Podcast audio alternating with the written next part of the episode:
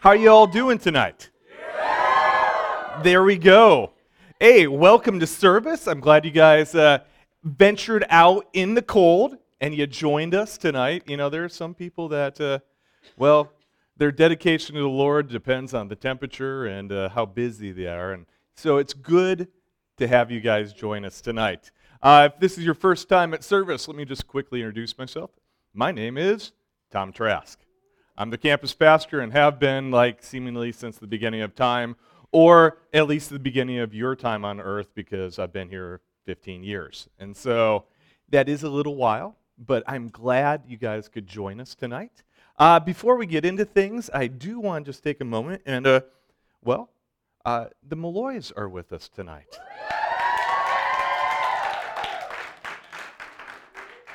It is good to have you guys join us. We love you. We've been praying for you. We're still praying for you, for your family, and it's always good to have you come home and visit us. All right. Cool. Um, you guys have been really blessed over the last few weeks to have some really amazing speakers. I mean, truly, most churches do not get the level of speakers that you all do here in Chi Alpha. And it's been it's a blessing that the Lord has given to us. I'm going to be honest with you. I was especially impressed by this little student takeover last week. You know, we had this wonderful speaker named Tia. And she did excellent. I mean, we're talking uh, no. Okay, no one else is here. It's cool one of the best presidents ever to speak at service, hands down. I can tell you that for a fact. And we had our worship team, they killed it last week. That was great. Everyone came together and worked hard. I, and I'm, I'm not saying this just to praise you, even though I am praising you. I wish every week was student takeover week. I, I do. And not just because it gives me a week off, okay? I believe in you guys. You know, our purpose in Chi Alpha isn't just to provide you with, you know, a show. Our purpose in Chi Alpha is to help you participate in what the Lord is doing to advance his kingdom. And last week, it was an honor to watch our students and our leadership really partner with the Lord to make this thing happen. Because guess what? All this stuff doesn't just magically happen every single week. It takes the body of Christ and it takes our students stepping up and doing the stuff and to make it happen. And so let me just encourage you. If you are not giving back in this ministry somehow, I'm not saying you have to be a leader. I'm not saying that you have to lead a life group.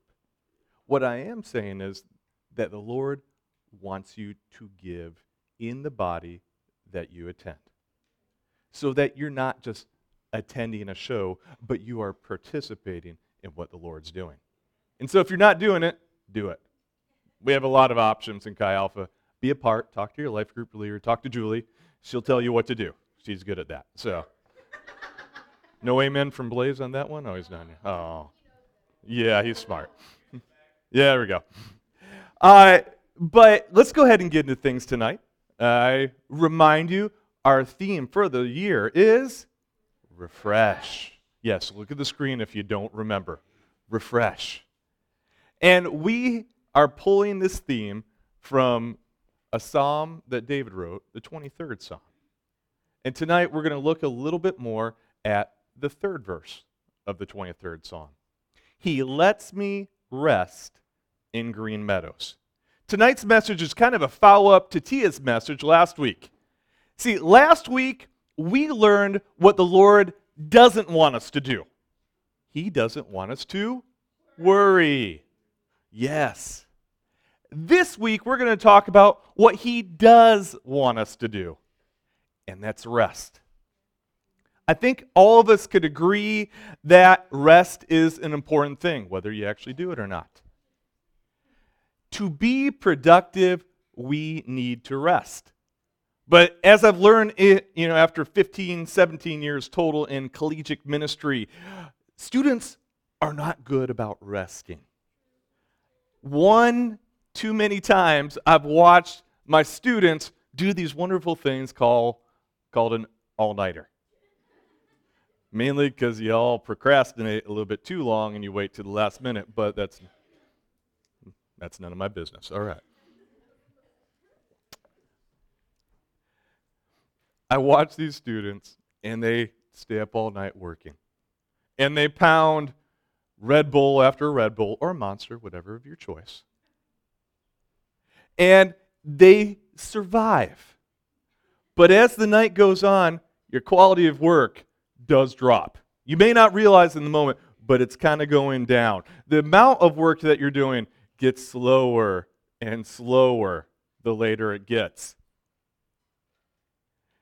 Most of the time, after you pull off an all nighter, y'all are useless the next day for any other class that you had. And if you're real with yourself, it's probably the not the best quality work that you have ever done. You can get away with that kind of stuff for a little while, but you don't want that to be a lifestyle. I mean, there's a ton of research that shows that our best growth and productivity comes out of our rest. And yet, I think a lot of us, we make a couple major mistakes when it comes to rest. First, we don't rest.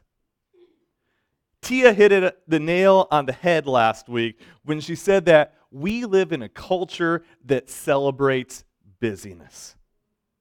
We constantly hear people who talk about being busy. They use the word busy as a badge of honor. And I think sometimes they're afraid not to be busy because they're going to be stigmatized as lazy. And so if I can say every single time someone asks me, How am I doing? I'm busy, it gives me worth and it gives me value. And so, first mistake we make with rest, we don't rest. The second mistake that we make as far as rest goes is actually one that I believe is a bigger issue with most Christians today. Either we don't rest or we don't rest correctly. I know I have said this several times. I need you to hear me once again as I say it tonight. We can rest, but not be refreshed. Okay? You know you can do things in your life to rest that will not refresh your soul. We can try to escape the busyness by exchanging our busyness with mindless distractions. Students, 14 hours straight of playing video games will not refresh you.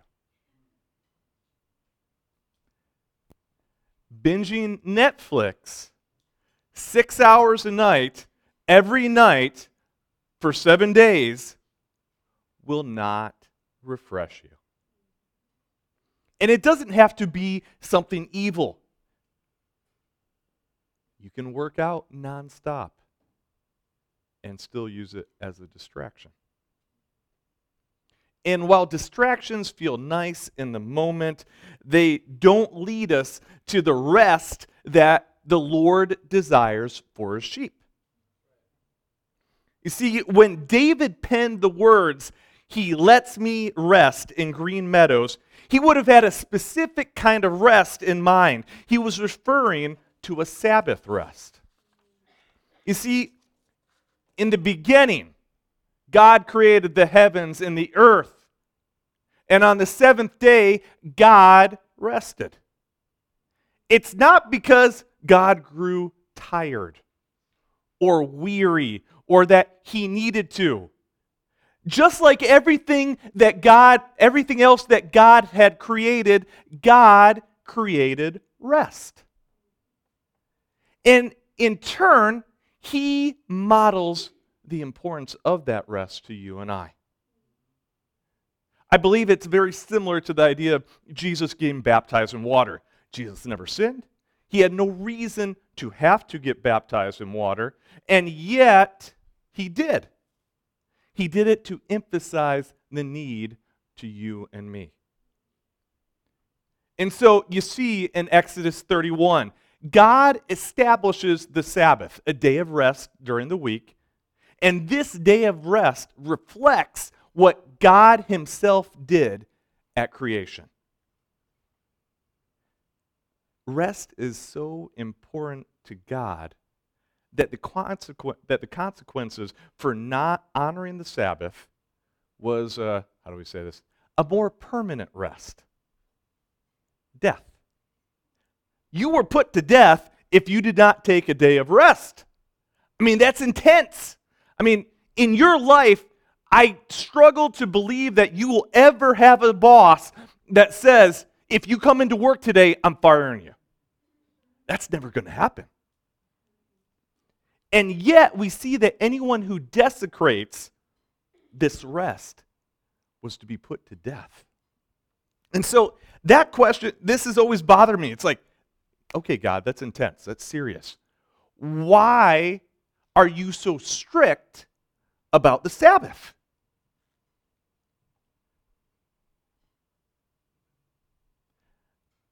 By not honoring the Sabbath, by not resting in the Lord, we are putting ourselves to death anyways. When we don't rest in Him, we are sentencing ourselves to an eternal death. Jesus said in John 15, Apart from me, you can do nothing. As I was studying, I found a good quote from uh, Keith Amson. He's the chief of staff for Convoy of Hope. He said that Sabbath is more than taking a break from work, it declares the presence of God and our willingness to humbly lie down to submit, the thing that Julie and Angela talked about, even when it doesn't make sense. Students, the best version of ourselves is rooted in and found in the presence of God. To live more abundantly. And that happens by resting in Jesus. We're going to talk more about rest tonight, but I do want to take just a minute to examine these green meadows or pastures that David is referring to in this verse. Um, let, let me kind of make something clear to you. I think a lot of times we, when we hear these verses, we kind of imagine this lush green hillside with little tiny sheep. You know, they're all cuddly and stuff, eating bunch of green grass and stuff. That is true, but you need to understand that green meadows don't just happen. The land around Bethlehem, where David was a shepherd, it was dry and rocky. And a lot of times, the lack of rain causes the little bit of vegetation it did have to wither and die. You need to understand that the shepherd would spend a lot of time preparing the ground for the sheep. He would clear the rocks, he would plow the soil, he would plant the seeds, he would irrigate the land.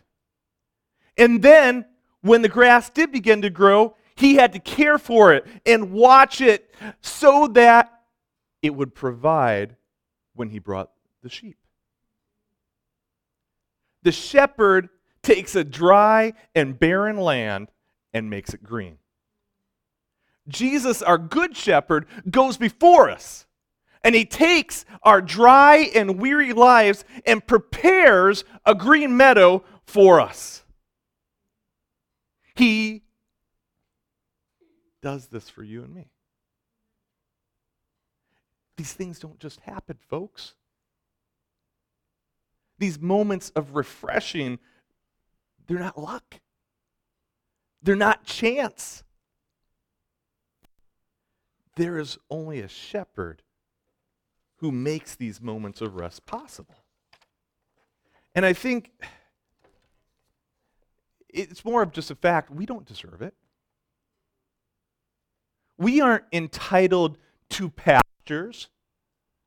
Our sin, our pride, our arrogance, in those things, we only deserve a rocky, dry soil that we find in the desert and the wilderness. But we have a shepherd who loves us, who wants us to excel and to thrive, to have that full and abundant life. He goes before us, He clears the land.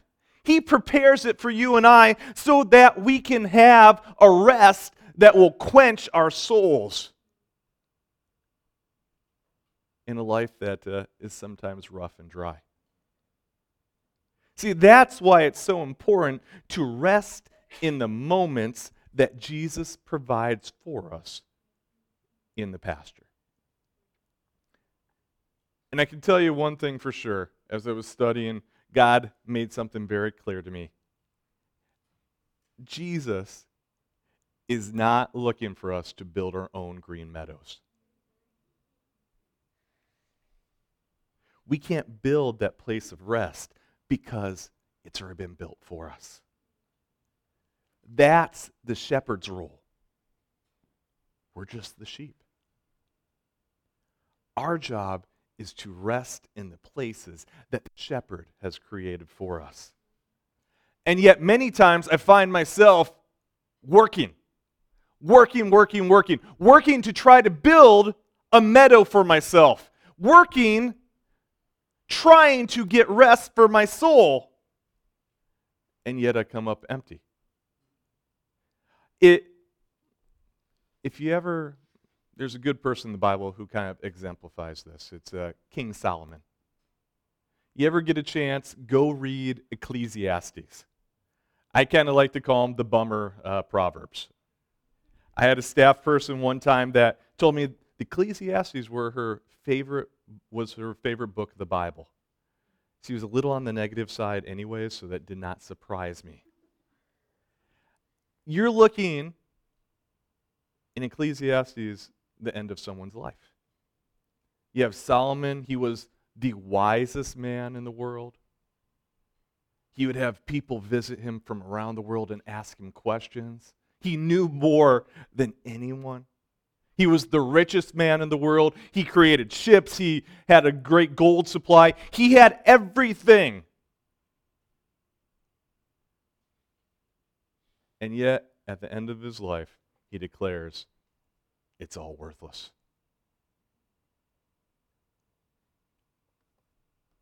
Solomon tried to create his own meadows, and it left him empty. We do this in our own life because, well, we're impatient sheep. I want what I want right now. But we forget that we're on a journey here. And to get to the next destination, to our destination, we have to move forward to the next meadows that our shepherd creates for us. How many of you guys fly a lot? I, I'm on a plane, I can't tell you how many times a year from one place to another. I like to take direct flights if at all possible, mainly because I'm impatient. I will pay extra not to have to sit in an airport for hours. You see, Tom wants to get where he's going from where he is right now, in the shortest amount of time possible. I don't like to waste my time. I like to achieve my goal. And yet, that's not always possible. Uh, Missy and I were up in Maine this summer visiting her family, and we took some time and went to Acadia National Park. Beautiful. Ever get a chance, go. It's wonderful.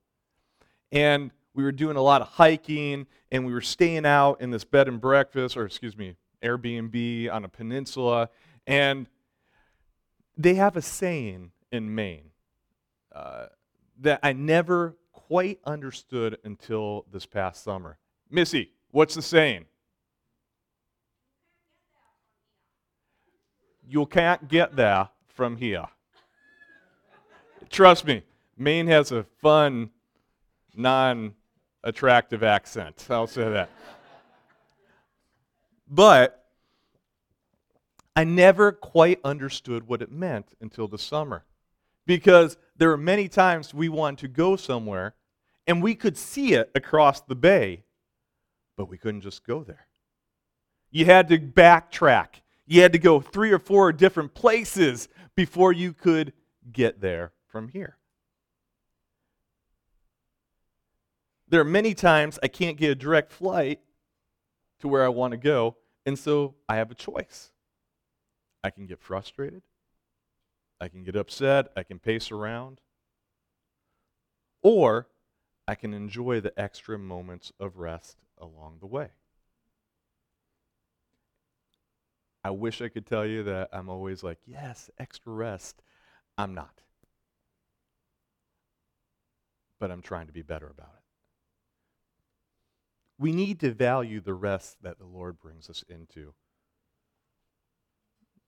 whether we want it or not.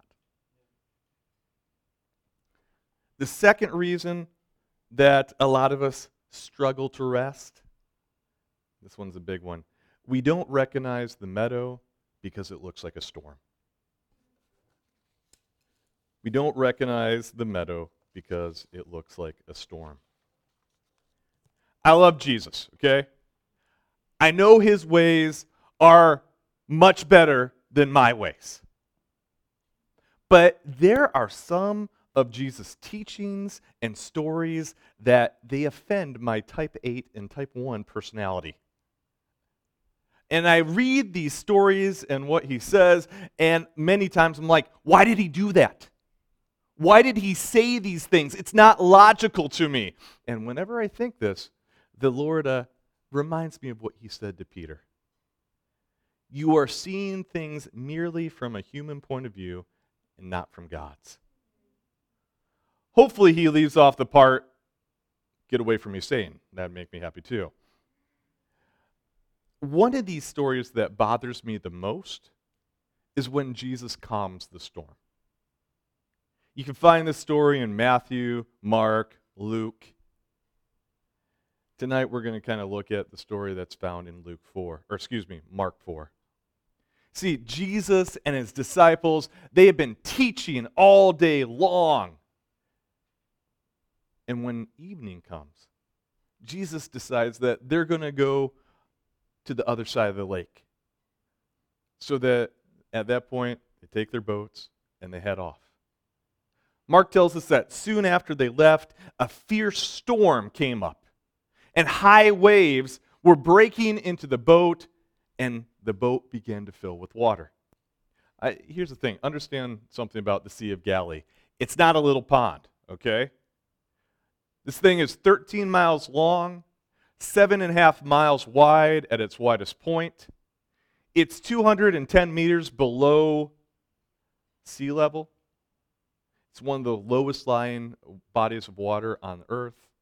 It's surrounded by high hills and mountains, kind of making it one big wind tunnel, causing squall effects without warning. The danger was real. They potentially could have drowned. And what do we see Jesus doing? He's resting, he's sleeping. And the disciples wake him up shouting, Teacher, don't you care that we're going to drown? I'm going to be honest, I'm with the disciples on this one. This is the part of the story that bothers my human nature. The storm is going on all around us. We could all die, or at least us. God seems to like you. And you're sitting there sleeping. Shouldn't you be up doing something? Something that I can see, shouting with us. Here's some, actually, I'm going to give you two. Here's two things you need to know about Jesus in the storm. First, if we are waiting or expecting Jesus to jump up and panic with us in the middle of the storm, we're going to be waiting a long time. The shepherd doesn't panic, he doesn't worry. I think many of us, even in our prayer time, we want Jesus to react the way we do and maybe freak out a little bit. When the disciples asked Jesus if he cared that they were going to drown, in essence, they were praying to him in that moment. They want him to jump up. They wanted him to do something that they could see. They want him to worry with them. But the Son of God will never worry or panic in the storm because he sees it for what it is an opportunity to rest, a green meadow. See, it's here that we see a great example of the peace that passes all understanding that God wants us to have.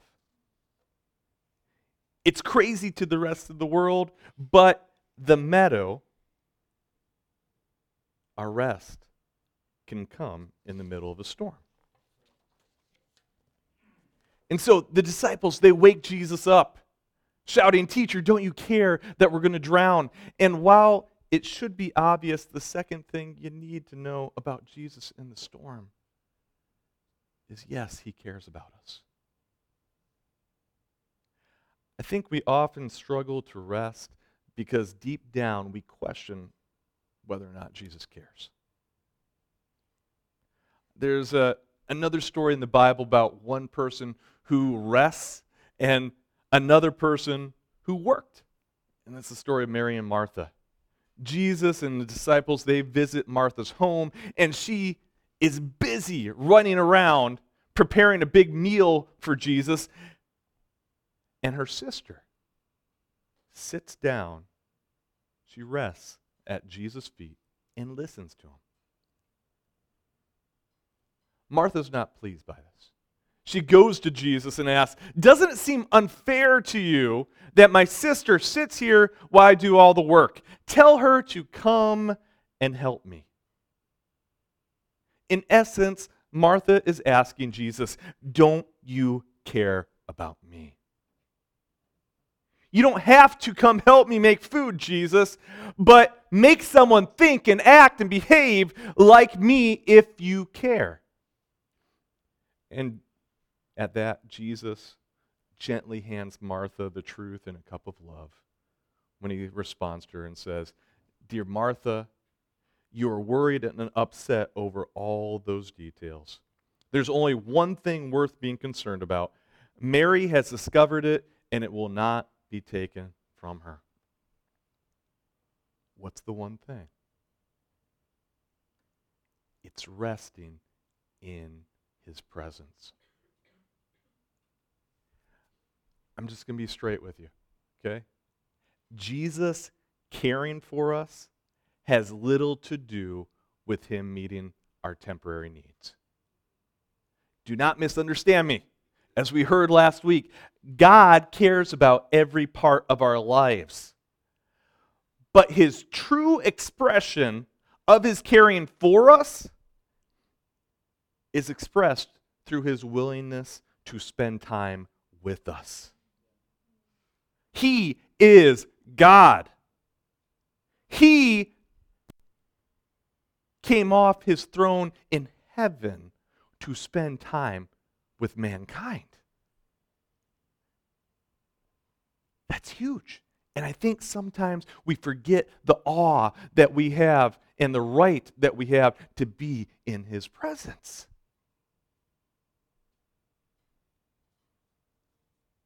You see, Jesus, he wakes up, he rebukes the wind, he stills the waves, he meets their immediate needs. But that's not his biggest concern. He asks them a more long term question that directly impacts their ability to rest. Why are you afraid? Do you still have no faith? A couple weeks back, uh, our speaker Bethany mentioned a very important sheep fact. Sheep won't lay down if they're afraid. If they fear for their lives, sheep will endlessly wander around buying all the time unable to rest. It's only when they're secure do they feel comfortable enough to lay down. The same is true of you and I. The more we worry and the more we are afraid, the less we can rest. And the key to resting is found in Jesus' second part of that question Do you still have no faith? Our faith or our trust is, needs to be based in one important truth the shepherd rests with us. See, when you read the words, He makes me lie down, it infers a sheep laying down and snuggling up to the shepherd. In the story of the Good Shepherd that we talked about at the beginning of the year, the shepherd becomes the gate of the sheepfold. He lays down on the ground that he's cleared, he rests, and the sheep come to him and rest with him. God doesn't walk away when we lay down, He lies down with us. Every moment we enjoy in life, every green pasture is possible because the Lord has prepared a place so that we could lie down with Him. See, David's understanding of God's identity is enough, even though his life was a little rough. It was enough to make his soul align with hope, even when hope wasn't easily seen. David had hope in the storm, folks. If you go on to the next part of that, ver- that verse, verse 3, the next verse talks about peaceful and still waters. That's a condition of David's heart because he understands God. Don't misunderstand me resting in God doesn't mean we ignore what's going on today. It sees beyond today. We choose to lie down even though the world tells us to go on because we can't afford to go on apart from the shepherd. If the shepherd's laying down, we need to be with the shepherd. when work is crazy, when the pressure of classes build, when relationships seem close to breaking, we can rest knowing that there has never been a day that God has abandoned us. We rest when we don't know what the future holds because we know the one who does. And so we're going to switch gears a little bit here. We're going to go more practical. Okay? How, Tom? These are great little things you've said. How do I Sabbath in the midst of busyness? Tom, I'm busy. I can't just take a week to go meditate somewhere. I get it. Folks, I get it. You are busy. Cool. Guess what? Your life is going to get busier.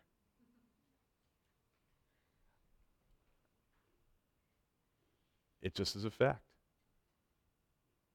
I run a ministry. I'm the National Feed One Director for Chi Alpha and Convoy. We have Feed One month nationally. That's been taking up a bit of my time. I'm the District Chi Alpha rep for Chi Alpha in northern Missouri. I have staff meetings. I have one on ones. I have leadership meetings. Not to mention, I have a wife and a very energetic five year old daughter. All day, every day, rinse, repeat, let's do it again.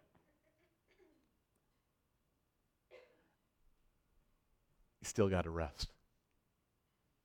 And don't misunderstand the words I'm about to say because someone's going to take it and I know where you're going to go. So listen to what I'm going to say, all right? I encourage everyone to go on Sabbath retreats. We do these retreats in Chi Alpha.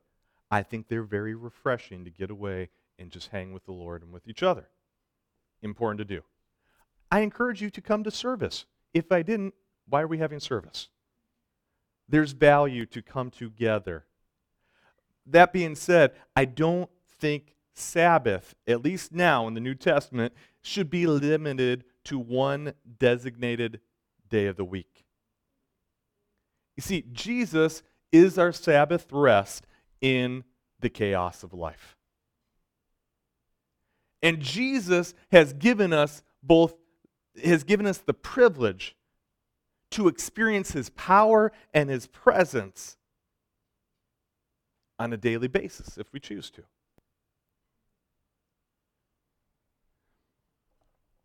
Most practical way I can tell you to rest in the Lord seek the baptism of the Holy Spirit. I know some are, okay, here's the thing it's a gift from God, period. Just like salvation is a gift from God. It is your choice to accept it or not. I recommend it, it works out pretty good. Any gift that you get from God, you should want. It's still up to you. Will you go to heaven if you're not baptized in the Lord? Yes. Okay, let's just clear any of that up. It's not about barely getting in, it's being used by God. It's about being in His presence in a way like you never have before. The Lord gives us a ton of resources. Here's a big resource. If you don't use it, it doesn't do anything. Okay? He has given us the opportunity to experience His presence in this generation like never before. Stop wasting it. What is the purpose of the Holy Spirit? The same Spirit that empowered and strengthened Jesus so that Jesus could be in a right, close relationship with his Father. Well, Jesus went back to heaven. Maybe I'll give everyone the Holy Spirit. Use it. Seek his presence. Ask him for more. Guess what? God's pretty generous. He will hook you up.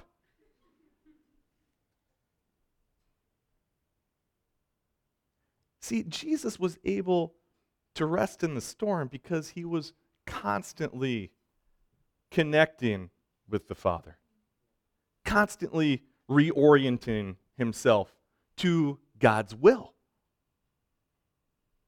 We can do that in our own lives too. I'm going to be straight. This is not something I'm particularly good at.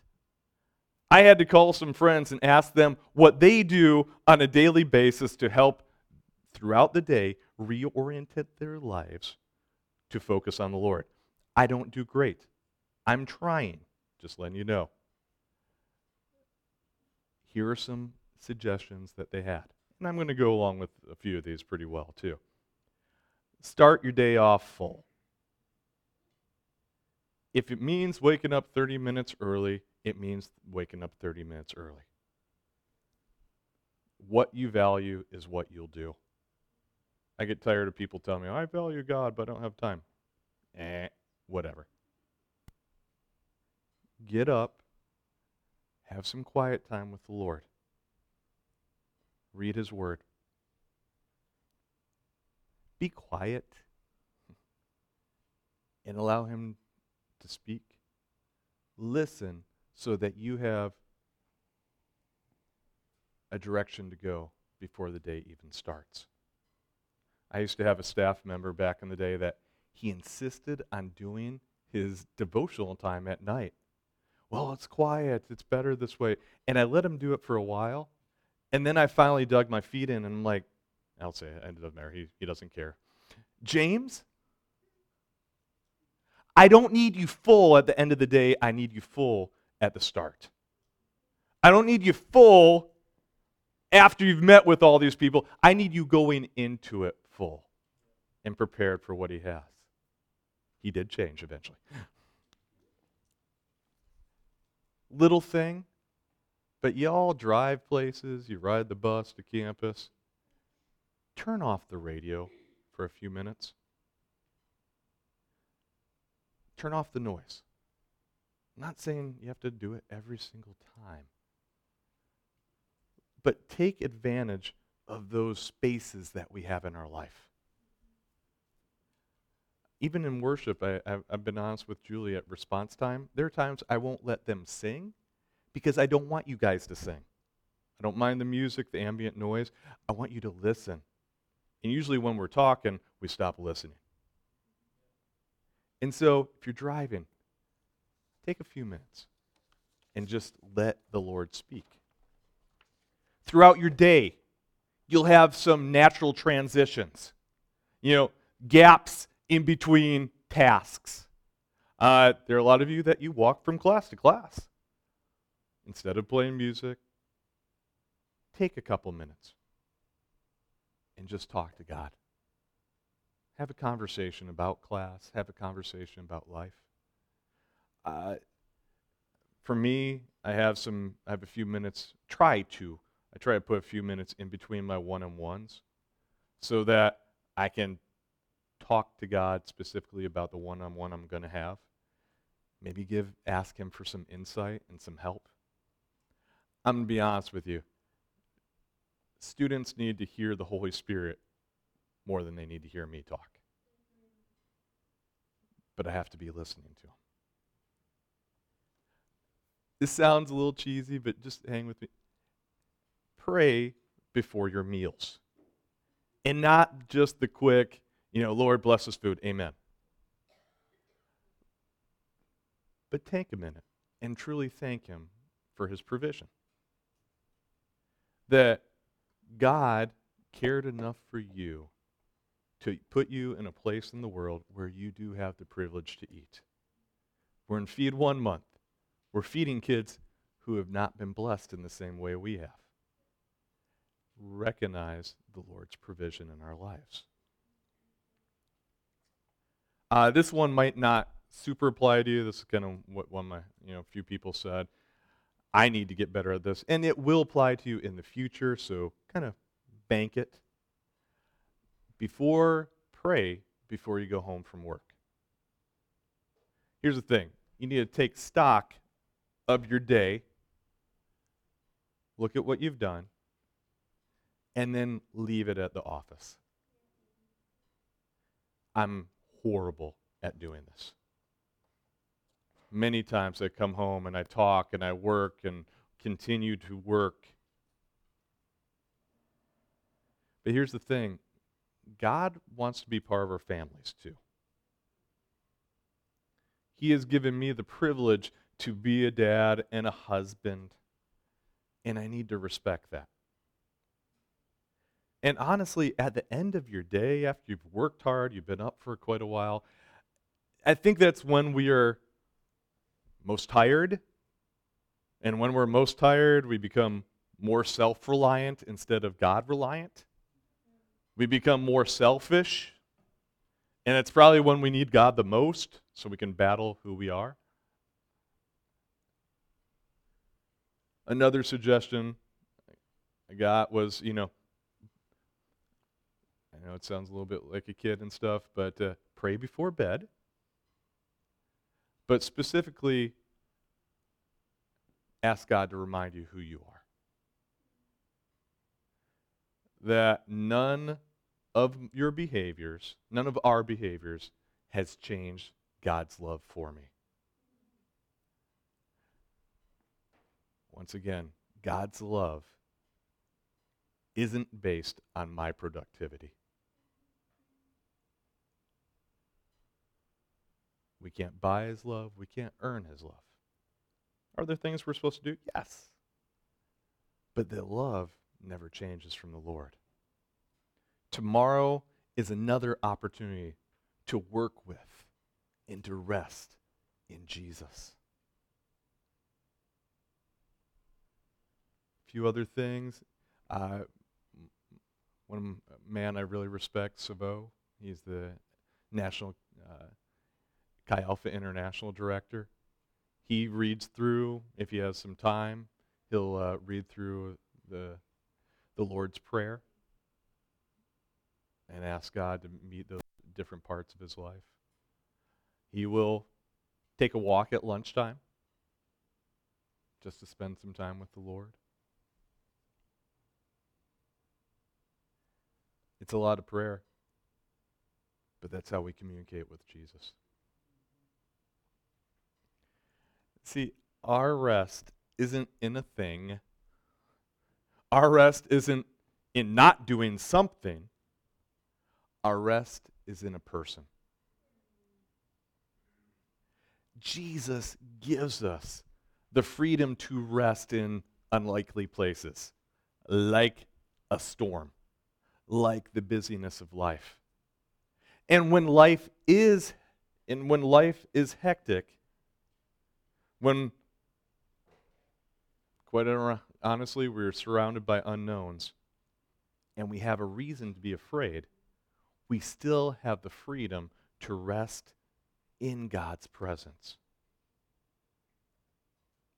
because we're His children. Don't miss that opportunity. Don't waste that resource of resting and being refreshed by Him. Okay? Want you guys to bow your heads and close your eyes.